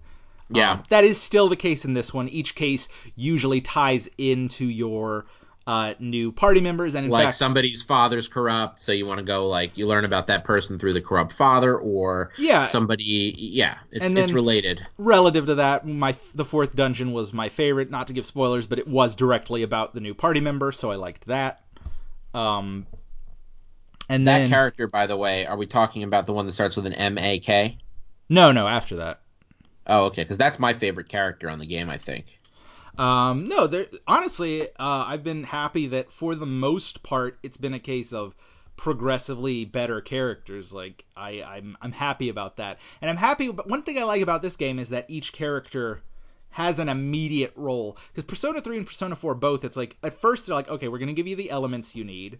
It's like, all right, here's someone who does Zeo. Here's someone who does Bufu. Here's someone who does Ag- Agi, whichever one, you know, your protagonist doesn't have to start. Right. But then with Persona three and four, the, the later characters, it's more, oh, this guy's really good at the status effects, or this person's really good at physical attacks. And for the most part, it's like, all of that's okay, but, but really you want to be throwing those elemental spells. So like I, that's why I never really left that central four-person party of uh, Persona four that you start with. Well, the re- the reality is that the most of what you want to do in this game is triggered by doing all-out attacks. So whether it's trying to grab Persona masks, I want to fill out my whole compendium, or whether it's uh, knocking them down and doing extra damage, the goal in every battle almost exclusively is to knock down all the enemies. And how do you do that? By having a range, an array of moves at your disposal. So you'll have three party members that have three of the elements, and you'll fill in the other ones with your personas. And that's it. That's your party composition. But now also, for some reason, maybe I've gotten better at building personas or whatever it might be, but I feel like I cover more of that ground now, so I can have whoever I want. Well, I think it's – it. yeah, I mean, the more personas you have, the more elements you can use. And really, it's good about uh, balancing it. Like, you don't see enemies that are weak to Sayo or, or to Psy attacks or nuclear attacks until you are that far into the game where you get that party member. And then it does a good job, like, with the the person who is good at nuclear attacks, it gives that dungeon is full of people who are weak to it, so it makes you want to put them in your party for that that's reason. That's true. That's true. That's um, definitely true. Um, what I will say is that's an interesting, probably a somewhat of a byproduct of, I mean, obviously, even with the randomly generated, you could still do Um, you know, making enemies of a certain type in there. Like, you could still pepper the enemies you want in. But I think a lot of that planning and making things match better probably comes from something that I know is a double-edged sword for you, and that is the dungeons not being randomly generated anymore. I, I don't agree with that just because the the dungeons were randomly generated, but, I mean, you know, there's whether the dungeon floor is set or not, I mean, the enemies you encounter on each floor are very much like... Well, that's what I just said. You could still pepper in whatever enemies you want. But I think that it's also it's just a sign of a more designed combat experience, a more prescribed combat experience, that they know what enemies are going to be where pretty much exactly. Like, you have enemies that are like, it's going to be either this person, this enemy, or this enemy in this area, and they're walking in a very set pattern doing a very set thing. It's just a much more curated experience through the dungeons uh, overall. Yeah, I, I don't I, I still don't quite agree with that that idea okay. of that, because again, I think they are somewhat randomly generated when you attack them. It's just based on the floor you're on. Um, or how does area. that work? Tell, tell me, tell me well, what I mean, you're, it's not you're like getting you at with see, that. It's not like you see, oh, I know this enemy from looking at it is going to be weak to Sayo. I mean, it's still a generic shadow until you actually go up and hit it. Right, right. But but usually they're one of like two or three different permutations, right? So it's yeah, like but that, you're either that... going to get four of this one enemy, you're going to get three of that, or you're going to get this dude and this dude in a combo platter. Yeah, and, and it's that's one the of those same three. Same exact thing that was in Persona four. It's just that the yeah. dungeon floor changed. So I mean, okay. All right. Uh, I, thought I, think that, I thought it felt a lot anything, more chaotic. If anything, this one is more, you know, game gives you the exact number of enemies you need to fight to be at the right level to fight the boss. Right, right. Um, okay. Which I, okay. I, you know, I again, I think is better for experiencing the story. It isn't, you know, necessarily the most challenging. Um, going towards my faults. Yeah, let's, uh, let's get to the heart of it. Are you still not liking that? No, I, I overall, it is fantastic. It is a Game of the Year contender. It's, it's, uh, I, I mean, I think it's unquestionably the best Persona game in terms of combat and possibly story. I always like to see how that plays out. Um, maybe not story. Right, you've warmed, you've warmed on it more than when last we talked. Well, I only played like four hours of it when we talked last, so it was, it was unfair to make any real judgments. Okay. Um, I thought you were a little further than that, but regardless, I, I mean, I just remember you were, you know, you I think you were on the third dungeon. Well, it was hard to grab me. My, yeah. my worry was always that Persona four is my favorite game of all time. I mean, it jockeys with Earth Defense Force constantly. So right. the idea that it, you know, to play a new game is with all new characters, right? No, it definitely is. When you like something that much, I mean, it's all it's but, harkens back, brings us full circle to Sonic. You know, yeah, it's very it's very tough to try to to try to like you know compare. But again, on the plus side, it does the thing I liked in Persona four and that I didn't like about Persona three, where instead of doing the Persona three route of it being kind of this big organization of characters that don't necessarily all are friends until you make them friends, it does the Persona four thing where it's like you gain these friends as you go and you all form really tight-knit bonds. Um, it does that in this, as opposed to Persona three's whole, like, you're all part of C's, and you meet people out in the world, and you bring them in, and you're not even the first person to discover this stuff, so it kind of neuters you. I didn't love that about Persona three, but this game mm-hmm. goes that Persona four route. Um, I wish the dungeons were a little better um, on the whole. I'd say out of the six, I really liked three of them, and I didn't like the other three that much. Which of the um, three? I really I liked. Know. I really liked the first dungeon, just because it was, you know, it's a pretty straightforward dungeon. So no, it's, it's that whole story is really good because it really, it really hits home with the with you know the struggle that your character has gone through. And man, of all the characters, like he's pr- still maybe the most despicable. Yeah. Um. I mean, no, wow, know, is that guy a monster? I, four four of them I've liked. Two of them I didn't like. Uh, because I liked the second dungeon a lot with the the art. Mm-hmm. That one was brilliant. And then the third dungeon wasn't my favorite. I didn't love that one. In fact, really very much. Right? I, I liked the fourth dungeon a lot. Again, going back to the overall narrative of it. And I, I did like the theme. And then I didn't like the fifth dungeon that much. It felt right. the most the one like a slog. Jump into. Well, that that's also the problem with the third one, right? You know, one has a vault, one has airlocks, but they just, they feel really long and they feel really drawn out, or at least that first one does. I'm assuming the fifth one's similar. Yeah. Now, the sixth dungeon so far, it might be my favorite in the whole game. So awesome. I'm happy oh, that about makes that. Me happy. How how is the story coming along? Are we starting to get to like find out who the real big bad is and shit like that? Are there reveals? Because I'm only on the, like I said, about the fifth dungeon, and so far there haven't been any real revelations yet. I mean, things are happening. I I don't think any of the Persona games are super driven by the plot. I think a lot of times they are fairly, um, they go in, in familiar places now. I will say Persona four did – I did – this is what I always say, because I did guess the villain of Persona four, but it, it felt like an out-of-left-field pick anyway, so I was actually still surprised when it was right. In this one, I feel like it's pretty obvious who the bad guys are, and I, it would take an actual twist for it to be surprising when the reveals happen. Okay, yeah, that's what I was saying, because, I, I mean, so you feel like you've known for, for multiple dungeons now, like going way back to where I'm at and even earlier, that you kind of know who the villains are. Yeah, like if you had to, if I had to put money on it, I would put money on who the seventh dungeon is going to be about, and then who the true big bad is. Like I would feel very confident with my assumptions, unless again there is a huge twist. Right, right, interesting. Well, so, so you're just talking about like when, when they flash and they show you like a boardroom and some dude saying fucked up shit. Like you're just assuming those people. Well, not even necessarily that, but but just from the small hints. Like again, because it's so crafted and the story is so, nothing is out of place. So like something that happened maybe forty hours ago still stood out, and it was like, oh, this is probably something I should pay attention to. Right. Um, well, it, like I said, it is a very crafted, curated experience, um, and and and you know it, it benefits from that. Um, how are you liking the cast? Uh, I really like the cast. I, I think it is very solid. I, at first, it felt like a lot of one-to-ones in terms of like comparing to Persona four and three.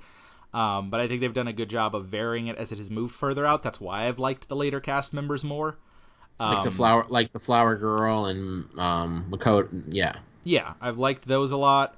I've enjoyed, you know, getting to know them. I really like all the confidant stories. It's that's always one of the best things in Persona is getting to yeah, know oh, all yeah. the people around town. What do you um, think of the gun vendor? Did you get to talk to him yet? I have, yeah. I, I'm enjoying his. He's one of the later ones you unlock, so I'm not super yeah. far along because you have to be like a four proficiency or a four courage, guts, four guts to even talk to him. Right. Now I'm at the point where there's a lot of people who are like, you have to be five of this before you could, could you know, progress the story. Makoto is one. Makoto is one. Uh, another one of your party members is one, so it's tough. Yeah. Um, and then. Uh, Another thing I really like is I like the new additions. I do like the um, new elements because, again, I think it gives each party member a role.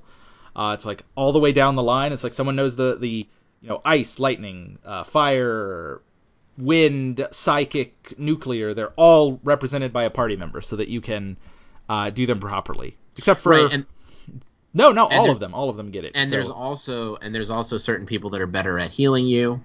Um, there are certain people that are better at buffing you. There are certain people that are better at debuffing the enemies.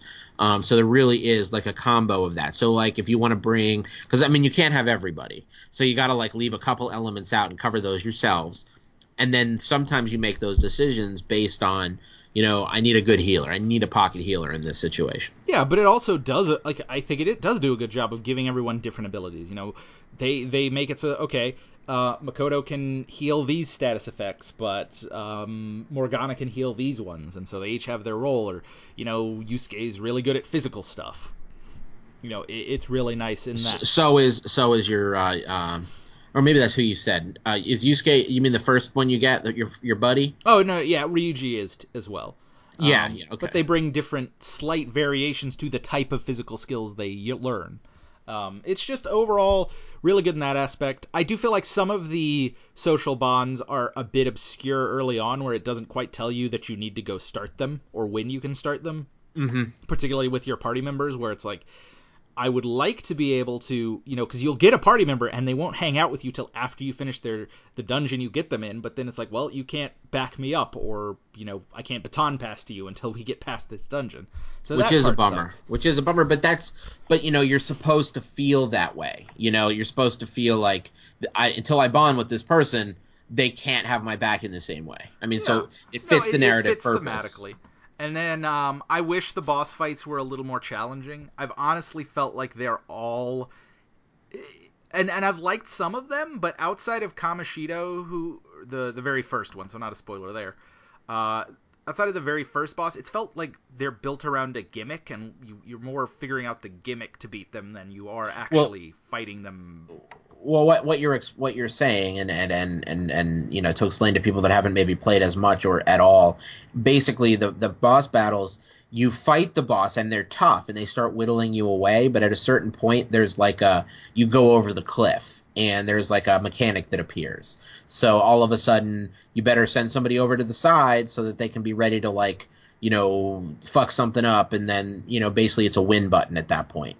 Um, and so if you figure out, like, who to send where or something like that, uh, all of a sudden, at a certain point in the fight, you've kind of won. So it's it's interesting. It's definitely an interesting mechanic. Um, I don't know. Have you looked any of those up, or have you just, like, just, you know, no, hard-nosed it? Again, I, I most of them have been pretty straightforward with what to do. Um Like, the again, trying to keep light story spoilers, but, like, the fourth dungeon, it has a flying boss that you more or less have to use, like, the basically each boss fight will have an interaction where you can send one of your teammates off to do something. You more or less have to do it there to knock them out of the sky, and then you just wail on them, and then they'll get back up, and you more or less just kind of turtle up until you can do that again.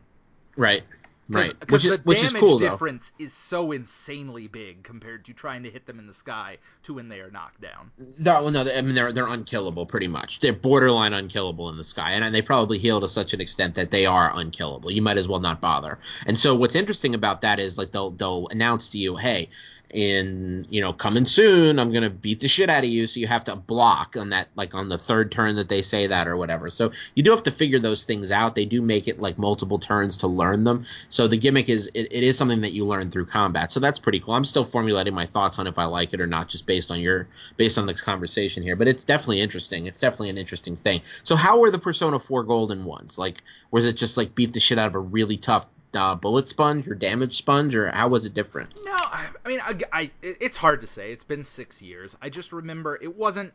They, they again. I think it wasn't as curated and as um, designed an experience, so that it was more, you know, figuring out what is their battle strategy, when's a good time to hit, what effects work best on them.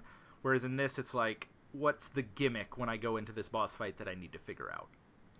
Well, I, I'm going to tell you one thing that's just happened to me. It happened about three minutes ago. I decided uh, it's time for me to start playing it again. It happened. I got bit by the bug. You know how that is when you're having a conversation and the whole time you're like, all right, I'll get to it, I'll get to it. And then all of a sudden, and what it was for me was remembering that fourth dungeon. Mm-hmm. Um, and, and I just loved that dungeon. And I loved that party member and, and interacting with them, and that final battle, just you reminding me of it just makes me remember, like, wow, I, you know, a certain something inside me like opens up, and I'm just like, man, I remember that was really fun. I want to do that again. I will, um, I, I will say though, I'm not surprised that's where you stopped.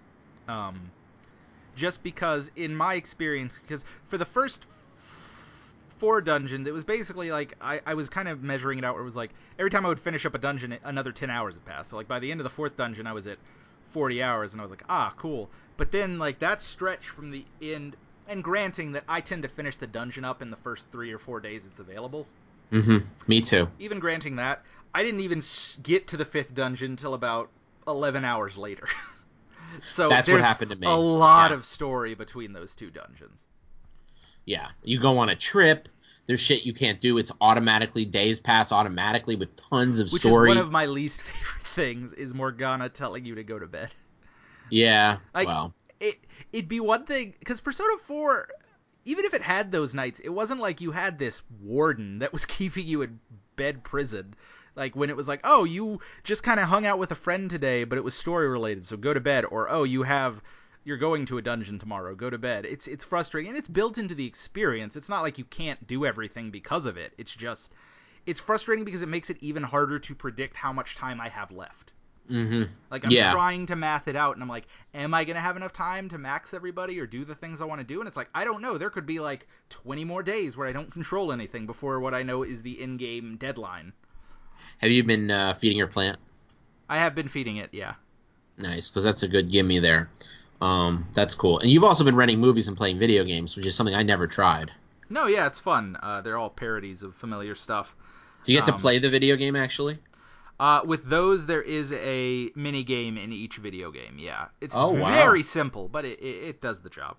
At least it's there. That's cool. It's is it So it's not even like Game Center C X level. It's like way less than no, that. No, it'll be something like, you know, narrating what happens in the game, and then it'll be like, oh, you need to do this, like rapidly press this button in this amount of time, or uh, you're going to roll oh, dice, wow. and you have to beat whatever number is in the enemy character's head. So uber, uber, uber simple. Got yeah, it. But something. Cool. Very, very cool. Well, it sounds sounds like you're having a good time with it. I definitely have to dive back in now. Based on this conversation, I'm just like, I got to play it because that sounds fun. Well, cool. I'm sure next time we'll have a lot more to say on Persona. Yeah, definitely. Because I'll definitely. possibly be finished by then. How how much longer do you think there is in your game? I or, mean, or how... I'm about halfway through the sixth dungeon, and I know there's only one more full palace, and then I know that I, I know what, what happens in the eighth one, and so it is a it is a significant... Uh, journey to get there, but uh, but for the most part, I think it's going to be a case of kind of just getting to the final boss. Okay, got it, got it. All right, well, well, on that note, I think we're done with what we've been playing. Yeah. Yeah. Okay, cool. Um, so what am I going to say? Oh yeah. Um, where can they find you, Jordan? Uh, well, you can find me at Indigo Master, E N D I G O M A S T E R on Twitter. You can find me at facebook.com slash Jordan Alseca writer. And uh, you can also find me, jordan alseca dot tumblr dot com. That site's still kind of just there. I need to do more with it, but now... Yeah, Jordan, do something with it. Come on, man. Everything's what are you on doing? Twitter. Uh, what are you doing? But I have, it's there. It, it has the rudimentary stuff it needs to have. Uh, and then you can, of course, find my writing at the joy of geek dot net, where I'm currently writing up each Kingdom Hearts game in Unlocked Reminiscence, as I decided I love to it. call it. I love it. Um, each part, each individual article also gets a ridiculous Kingdom Heartsy subtitle. By the way, is three fifty-eight over two going to get an article? It will get an article, yeah. Okay, um, all right. Then we've got the joy of gaming dot com for all of the episode archives. There is Facebook, uh, The Joy of Game, The Joy of, the, the Joy of Gaming, The Joy of Geek, uh, Twitter at The Joy of Game, and uh, I think at, that... at at at Rich Lepore on Twitter for me. There you are. What are you? Gonna and be, that's it. What are you gonna be? God, playing, what am I? Gonna... I am going to be playing Persona five and then Kingdom Hearts. I, I, I almost feel like – I wonder if I'm going to be doing myself a disservice just playing so much Kingdom Hearts, but I also can't stop. I know you had the same experience where you didn't get burned out at all. Um, and Not you're still rolling right through it. I know. Isn't that weird? Like that it's never happens. It's just a fun, easy, accessible game. It's never too hard. No. So... It, some of the things are pretty challenging. Like uh, Ursula for me was really, really hard, and – Um, the Trick Master, the first time I fought him, took me three or four tries, but most of what you do in that game is very much just like roll through it, have fun, set some abilities, grab some new shit, level up. It's super fun. Yeah, and I mean, it. Each of the worlds are so vignette, like it's like each world takes about an hour, so it's fun to just experience that and keep going. It's compulsive. By the way, um, you know what I'm holding in my hand right now? You'll never, ever guess in a million years. You might in a million years. But um, Kingdom Hearts Chain of Memories official strategy guide for the G B A version. I bizarre. ordered that shit. I They're ordered different that games shit. in a lot of ways. I know, but it still has deck building tips. And uh, and it tells you what's in the boss's deck and different stuff like that. And it's also just fun to look at the sprites, like you mentioned. Um, it's really fun to like look at what this what was different about this game before. I mean, they're they're similar enough. Um, they were more different sure. than I expected them to be when I ordered this off Amazon for like fifteen dollars. But um, I'm a, I'm a big uh, you've probably seen my strategy game collection. I'm a big strategy game yeah. uh, nut. So um, strategy guide nut. Yeah, yeah. So not strategy game nut. That I am not, not at all, not in the least. You can uh, you can keep your uh, X COM. Um, how about you, uh, Jordan? What are you going to be playing? Well, I'll be playing Persona five and Kingdom Hearts two. And more than anything, I'll be playing Sonic Mania in a couple days. So Sonic Mania. Well, we'll have to hear about that in a couple weeks when we when next we speak. Definitely. Um, and then uh, touch base on some Persona five. Well, uh, on that note, I'm Rich Lepore. Jordan Alseca. And we'll see you soon. Take care.